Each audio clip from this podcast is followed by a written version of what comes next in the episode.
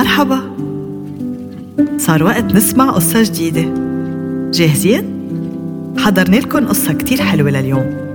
حضروا حالكم. كنكنوا منيح وركزوا على التفاصيل.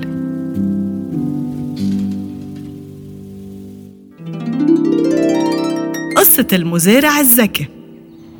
كان يا مكان بقديم الزمان مزارع عايش حياة بسيطة مع ابنه. كانوا يهتموا بالمزرعة كل النهار يزرعوا بطاطا تفاح ليمون ويعيشوا من المحصول.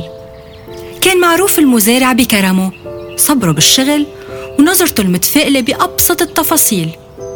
إذا زرع جلال خيار وواحد منهم منبت ما كان يزعل كان يزرع غيره.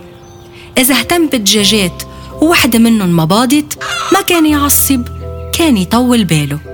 وبيوم من الأيام بيشوف ابنه راكد صوبه عم بيصرخ. بابا بابا هرب الحصان. شكلي ما سكرت الاسطاب المزبوط امبارح عشية شو بدنا نعمل؟ ما عنا غيره. بيلتموا الجيران على صريخ الصبي وبيعرفوا شو صار.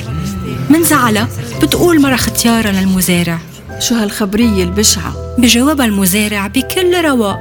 خبرية حلوة خبرية بشعة ما بعرف. تاني يوم الفجر وقبل صياح الديك بيوعى المزارع على صوت أحصنة جايين صوب المزرعة.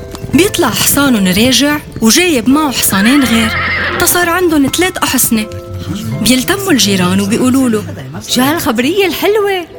بيجاوبهم المزارع بكل رواق. خبرية حلوة خبرية بشعة ما بعرف. بنفس النهار بيصير شي ما كان بالحسبان. هو وعم بيمرن واحد من الأحصنة الجداد بيوقع الابن من الحصان وقعة قوية ما بيعود يقدر يوقف. بس يفحصوا الحكيم بيقول لهم الإجر مكسورة ولازم نجبرها. بعرف خبرية بشعة. بيجاوب المزارع خبرية حلوة خبرية بشعة ما بعرف. تاني نهار بكير توعى كل الضيعة على صوت عسكر. بصوت عالي بيصرخ الضابط. كل الشباب اللي تحت عمر الأربعين لازم يجوا معنا على الحرب ويفوتوا على الجيش. بس بما إنه الابن إجره مكسورة وما بيقدر يمشي بيتركوه بالمزرعة وما بيروح على الحرب. بيلتموا الجيران وبيقولوا شو هالخبرية الحلوة؟ مبروك! ابنك ما راح على الحرب.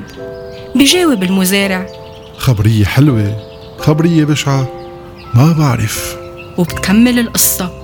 وبعده المزارع عم بذكر أهل الضيعة إنه دايما نتقبل القصص اللي بتصير معنا بلا ما نحكم عليها أو نميز.